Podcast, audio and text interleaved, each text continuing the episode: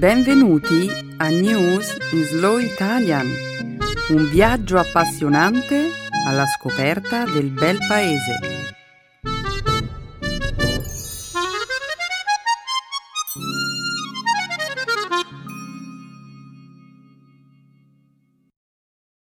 Oggi è giovedì 18 maggio 2017. Benvenuti al nostro programma settimanale News in Slow Italian. Un saluto a tutti i nostri ascoltatori. Ciao Benedetta, ciao a tutti. Nella prima parte del nostro programma, oggi parleremo delle crescenti polemiche che in questi ultimi giorni hanno interessato i rapporti tra il presidente degli Stati Uniti, Donald Trump, e la Russia. Commenteremo poi un attacco ransomware che a partire dallo scorso venerdì ha colpito l'intero pianeta. Un attacco dietro al quale, secondo numerosi esperti di sicurezza, potrebbe esserci la Corea del Nord. In seguito commenteremo un articolo pubblicato lo scorso giovedì sulla rivista British Medical Journal, che stabilisce una relazione causale tra il consumo di sushi e l'incremento delle infezioni parassitarie. Infine, concluderemo questa prima parte della puntata di oggi con il concorso Eurovision 2017 che si è svolto a Kiev sabato scorso. Benedetta, mi sta venendo una brutta abitudine. Un'abitudine nevrotica. Ok, Stefano, parlane con me e con il nostro pubblico. Quando guardo la TV mi ritrovo spesso a saltare da un canale all'altro per ricevere le ultime notizie riguardanti l'amministrazione Trump. Beh, in effetti non è una bella abitudine. Lo so, pensa che persino quando stavo guardando l'Eurovision cambiavo canale ogni 5 minuti per controllare le notizie. È logorante, Benedetta. Comunque, parlando seriamente, eh, quello che sta succedendo ora negli Stati Uniti avrà un, un, grande impatto in diversi paesi del mondo. A dire il vero, non voglio nemmeno immaginare che ne sarebbe del mondo se la democrazia americana diventasse più flessibile. Sì, è un pensiero davvero preoccupante, Stefano. Commenteremo gli ultimi sviluppi più avanti, nel corso del programma. Ora però continuiamo a presentare la puntata di oggi. Ok. La seconda parte della trasmissione sarà dedicata, come sempre, alla cultura e alla lingua italiana. Nel segmento grammaticale presenteremo una panoramica sulla forma passiva dei diversi tempi verbali. Infine, concluderemo il nostro programma con una nuova espressione idiomatica, cambiare registro. Io sono pronto per cominciare questa nuova puntata, Benedetta. Benissimo, Stefano. In alto il sipario allora.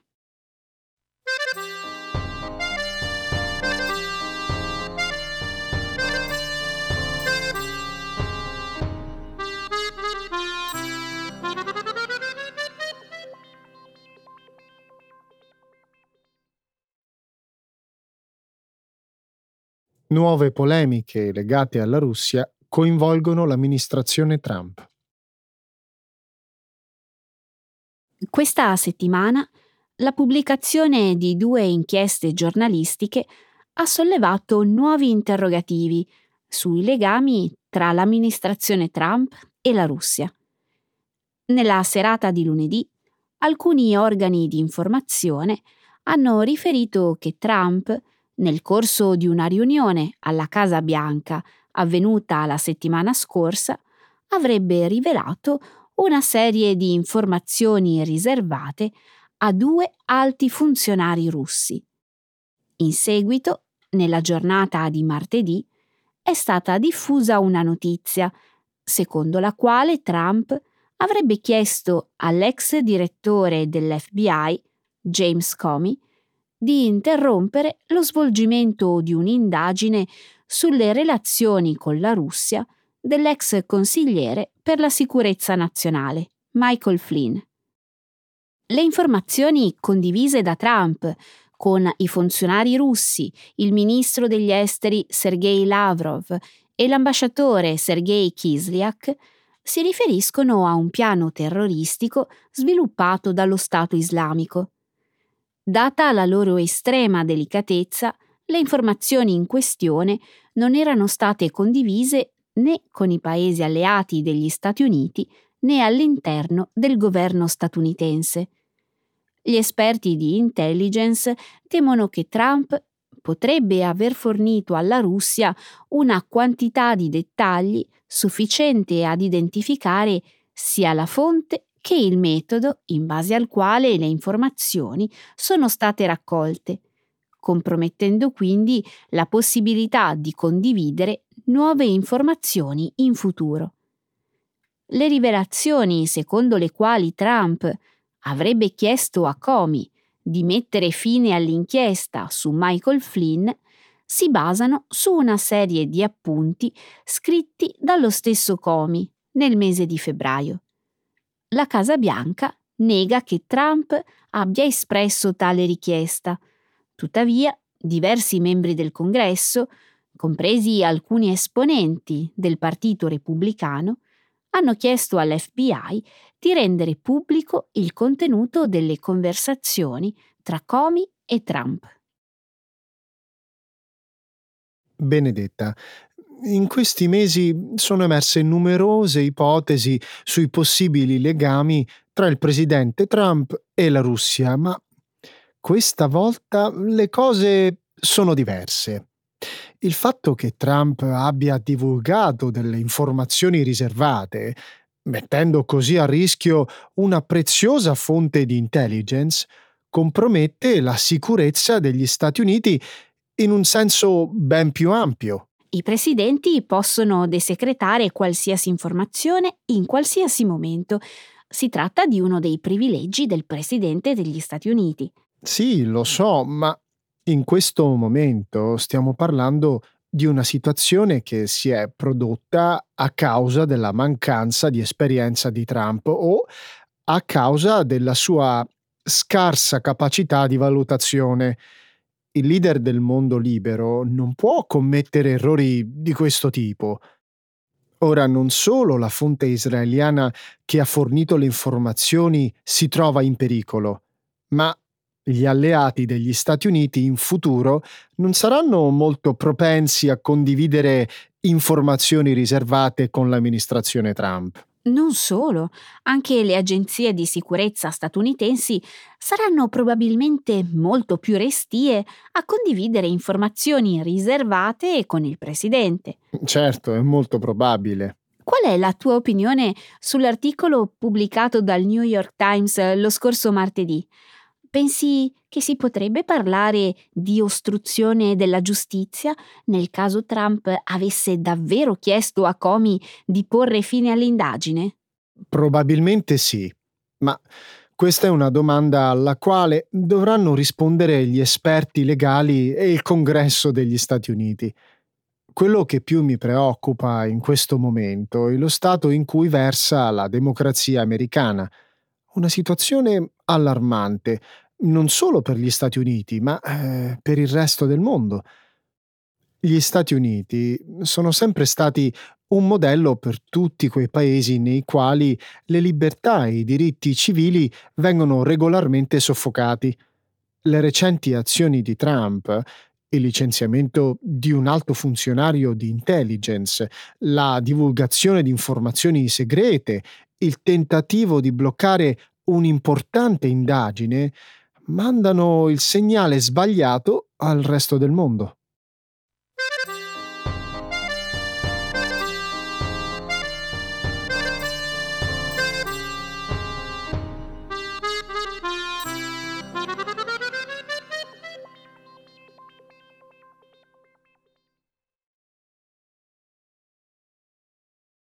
emerge un possibile collegamento tra un attacco ransomware planetario e la Corea del Nord. Numerosi esperti di sicurezza ritengono che l'attacco informatico che a partire da venerdì scorso ha colpito agenzie governative, ospedali e importanti imprese in tutto il mondo, potrebbe avere dei legami con la Corea del Nord.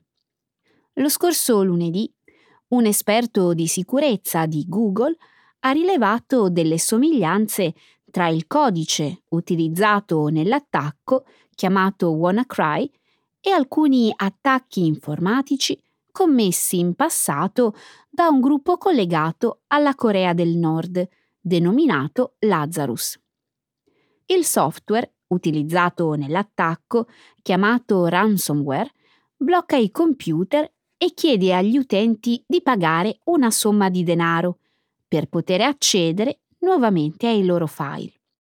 L'attacco che sfrutta le vulnerabilità delle versioni non aggiornate del software Microsoft Windows ha colpito 300.000 computer in 150 paesi.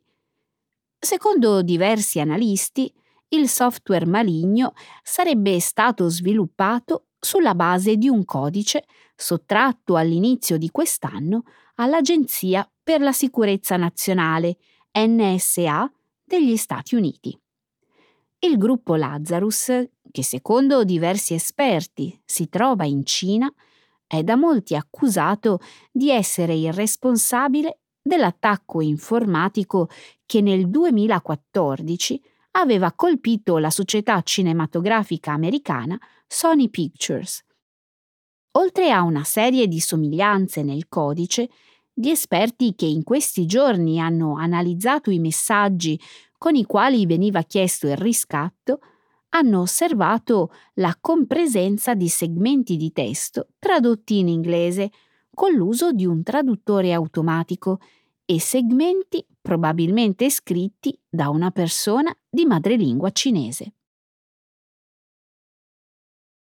Tutto questo è molto strano, Benedetta. A quale scopo la Corea del Nord avrebbe lanciato questo attacco informatico? A differenza dell'attacco contro la Sony Pictures, questa volta non c'è un motivo chiaro. Quest'ultimo attacco non ha preso di mira i principali nemici della Corea del Nord. Di fatto, la Cina, il principale alleato del regime di Pyongyang, è stato uno dei paesi più colpiti. Denaro. Lo scopo può essere semplicemente quello di ottenere un riscatto, niente di più.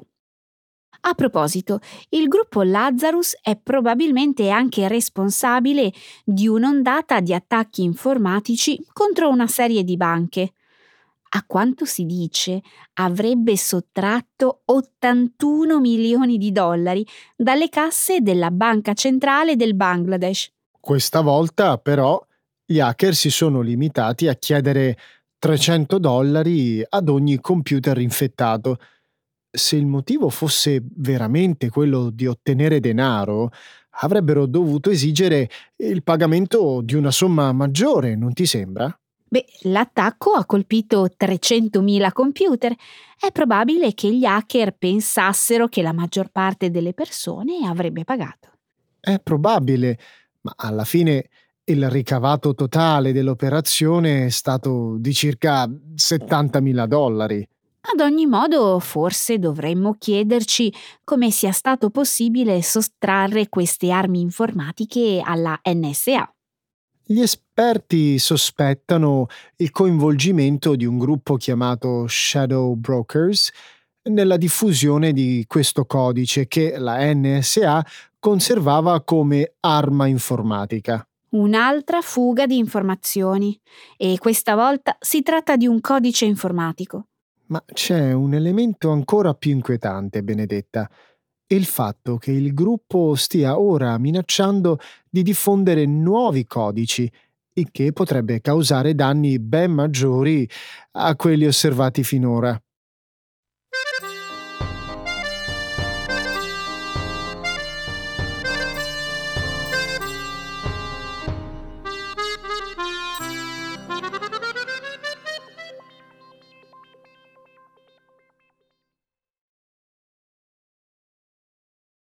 I medici segnalano un aumento delle infezioni parassitarie correlate al consumo di sushi.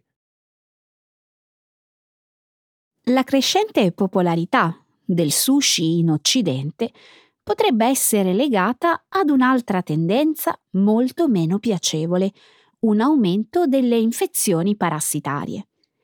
In un articolo pubblicato lo scorso giovedì sulla rivista British Medical Journal Case Reports, un gruppo di medici portoghesi ha descritto un esempio recente, il caso di un uomo che ha contratto un parassita dopo aver mangiato del pesce crudo.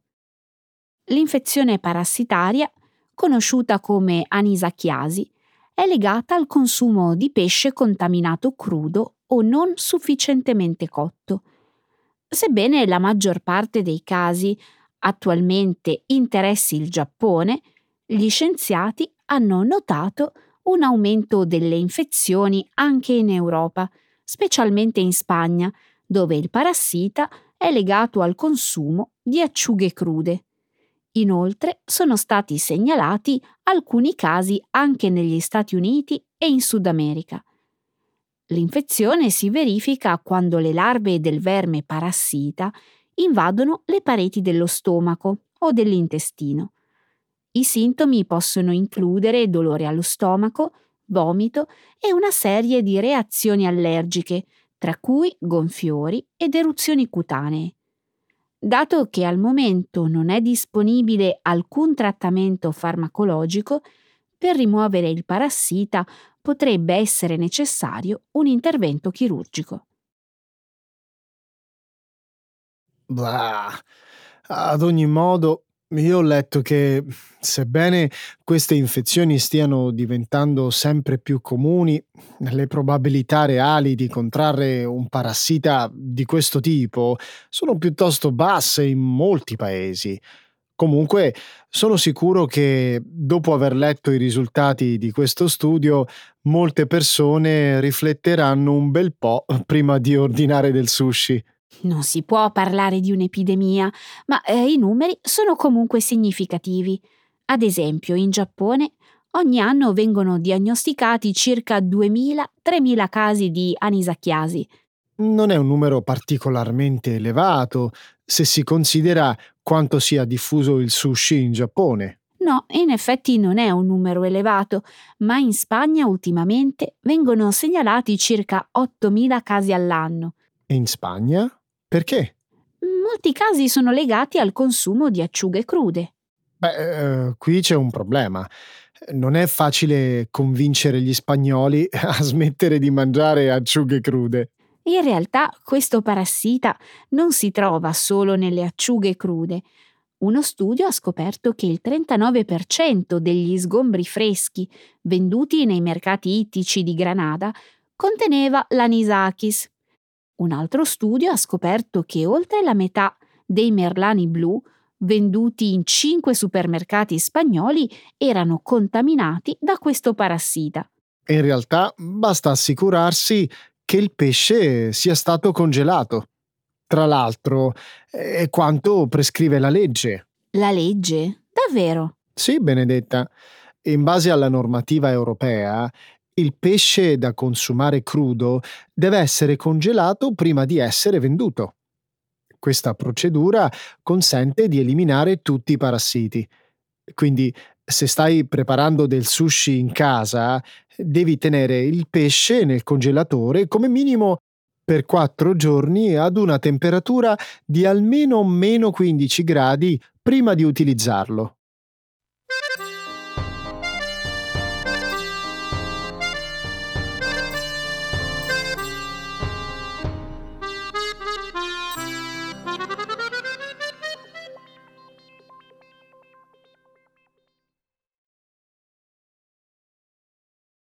Il Portogallo vince l'Eurovision 2017. Lo scorso sabato il cantante jazz portoghese Salvador Sobral ha vinto l'edizione di quest'anno del concorso Eurovision che ha avuto luogo a Kiev, in Ucraina. Per il Portogallo si tratta della prima vittoria nei 61 anni di storia della competizione.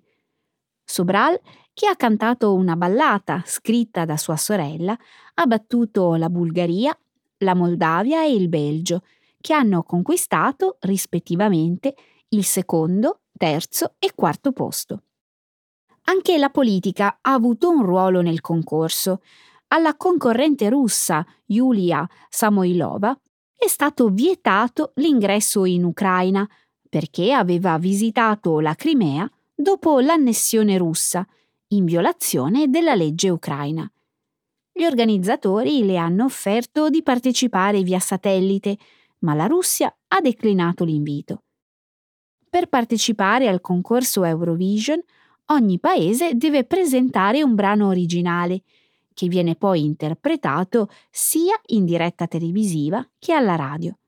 Dal 1956, 1956, l'anno della sua inaugurazione, il concorso è stato trasmesso ogni anno per 61 anni, divenendo uno dei programmi televisivi più longevi del mondo.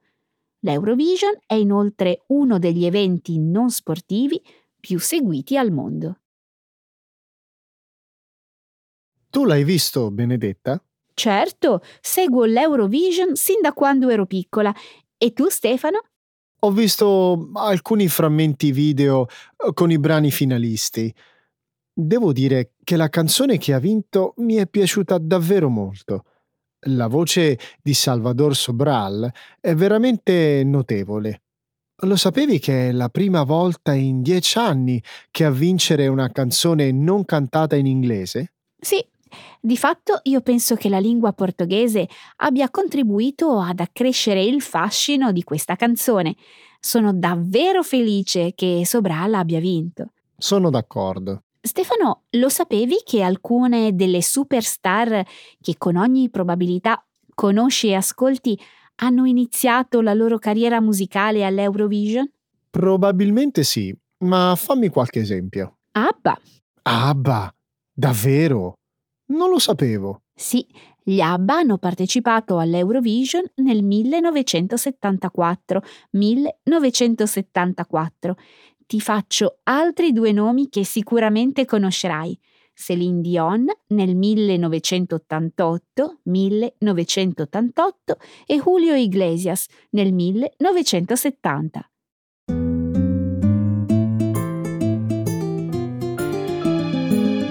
Adesso la grammatica. Per capire le regole di una lingua poetica.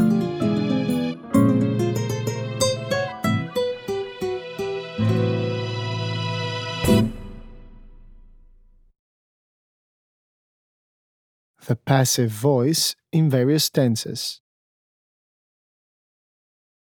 Sono davvero sconfortata, Stefano. Continuo a vedere fotografie terribili che mostrano impietosamente il degrado di una delle città più belle d'Italia. A quale città ti riferisci? A Venezia, purtroppo. Negli ultimi tempi sono stati versati fiumi di inchiostro per descriverne il progressivo degrado persone accampate che dormono con le tende nei giardini e nei cortili pubblici, che urinano sui muri incuranti dei passanti, mangiano accanto ai monumenti e poi non gettano via i rifiuti. Pensa che per la maggior parte si tratta di turisti maleducati e incivili. Che vergogna! A tutto questo si aggiungono anche quelli che bevono troppo e poi ubriachi si addormentano dove capita rendendo impercorribili i portici e le calli per la sporcizia e il cattivo odore. Per non parlare poi del problema delle bottiglie, che sono abbandonate un po' dappertutto, anche all'ingresso della Basilica di San Marco. È una vera indecenza. Bisognerebbe limitare il turismo di massa, soprattutto quando arreca più danni che benefici. Hai proprio ragione. Recentemente ho letto di alcuni giovani che qualche tempo fa eh, sono stati visti tuffarsi nei canali, nonostante sia severamente vietato dal regolamento della città. È davvero inaccettabile. Purtroppo è solo uno dei tanti esempi. Hai sentito che per un certo periodo alcune modelle sono andate a passeggio per le calli senza indossare alcun indumento? No, non ne sapevo nulla. La notizia è stata riportata su diversi giornali nazionali che hanno raccontato di una donna fermata dai vigili urbani e poi costretta a pagare una multa superiore a 3.000 euro per avere commesso atti contrari alla pubblica decenza per le strade della città. È stata multata per essere andata in giro nuda? Sì, ma non è stato l'unico episodio purtroppo. Qualche settimana prima in città erano state avvistate due modelle mentre gironzolavano nei pressi di Piazza San Marco, coperte soltanto da un mantello. Incredibile. Ma non è che erano le protagoniste di qualche progetto fotografico? Beh, in effetti, alla vista di quelle donne bellissime e nude, molta gente ha pensato che si trattasse di un servizio fotografico e invece... Non lo era. No, pare proprio di no. All'amministrazione comunale non era stata chiesta alcuna autorizzazione in merito. Questa deprecabile iniziativa di girare nude per Venezia era nata per tutt'altre ragioni. Mm. Le due donne erano forse due attiviste? No, quelle modelle se ne andavano in giro nude soltanto perché avevano accettato di partecipare a un concorso di foto sexy lanciato sui social networks da alcuni fotografi. Pensavano forse di avere maggiori opportunità di vincere, facendosi ritrarre nude per Venezia. E i veneziani come l'hanno presa? Immagino si saranno indignati. Naturalmente. Certi residenti hanno addirittura perso le staffe. Alcuni di loro, stanchi dei ripetuti atti vandalici e del cattivo gusto ai danni della città, hanno protestato pubblicando su internet un lungo sfogo sull'ennesima violenza a Venezia. Poveri veneziani, chissà quante ne vedranno ogni giorno. Certo, non è per niente facile gestire il problema della maleducazione dei turisti. Certo che non lo è. Per risolvere il problema si parla da anni della possibilità di limitare i flussi turistici, stabilendo un tetto massimo di visitatori in città. A tutt'oggi però non è stato preso alcun provvedimento concreto. Fidati, è una cosa che non accadrà mai. È impensabile pensare di doversi prenotare per entrare in città o pagare un biglietto. Ecco le espressioni, un saggio di una cultura che ride e sa far vivere forti emozioni.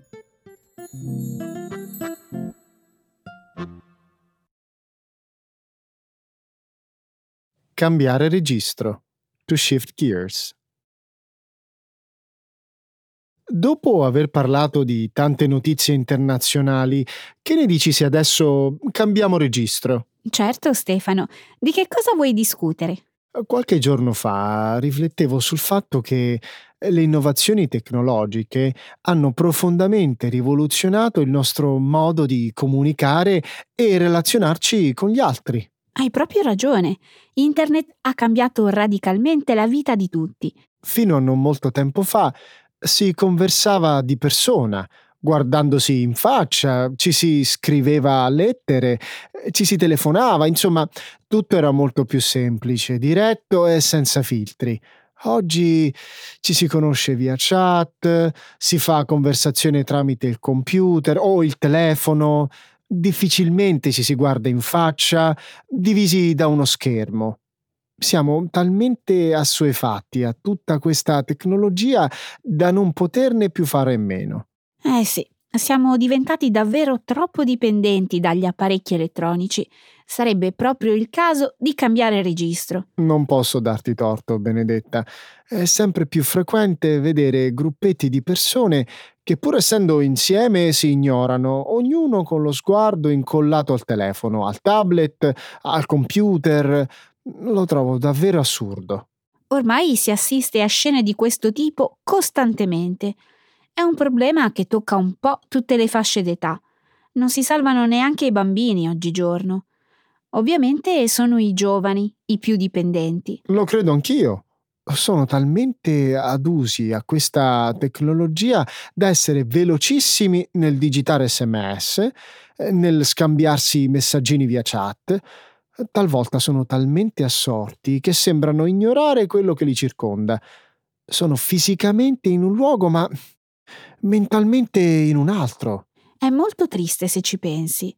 Qualcuno li ha anche paragonati a zombie che camminano. Credo che l'uso smodato di questi strumenti tecnologici finisca per danneggiarli intellettivamente e socialmente. Non so se sia vero. Certo, i nostri giovani hanno cambiato registro rispetto al passato e ora hanno un modo di comunicare totalmente differente. Su questo non c'è alcun dubbio. C'è uno studio realizzato dall'Ocse Pisa per l'anno 2015, secondo il quale i quindicenni italiani sono troppo connessi al web. Non posso dire di esserne stupito. Posso chiederti una cosa? Eh, che cosa ha a che fare la città di Pisa con l'Ocse, che è l'Organizzazione per la cooperazione e lo sviluppo economico? In realtà nulla. PISA è semplicemente l'acronimo del programma triennale dell'Ocse, che valuta il livello di istruzione degli adolescenti nei principali paesi industrializzati. Ups, sono andato completamente fuori strada. Prima che mi interrompessi, stavo per dirti che secondo l'indagine Ocse, il 47% dei quindicenni italiani ha dichiarato di sentirsi male se non c'è una connessione internet Invece il 23%, quasi un ragazzo su quattro, ha confessato di navigare sul web per oltre sei ore al giorno. E la restante parte di giovani quante ore passa attaccata alla rete? Quasi due ore e tre quarti al giorno, tempo che supera la media OXE di circa 20 minuti. Sai qual è il risultato negativo di questo abuso? Una perdita di capacità di relazionarsi con gli altri? No, per la verità, rispetto agli altri paesi, in Italia gli studenti fanno facilmente amicizia. Difatti, 8 studenti su 10 hanno dichiarato di non avere problemi a socializzare tra i banchi.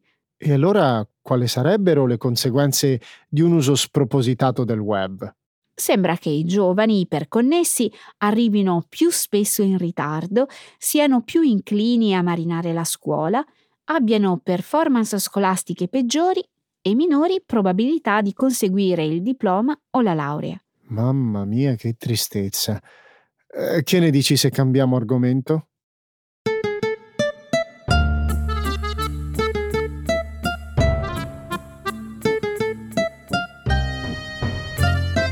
Siamo arrivati alla fine di questa puntata. Che ne dici, Benedetta, di cambiare registro e salutare i nostri amici? Ma certo, salutiamo tutti quanti e diamo appuntamento alla prossima settimana. Ciao a tutti. Ciao.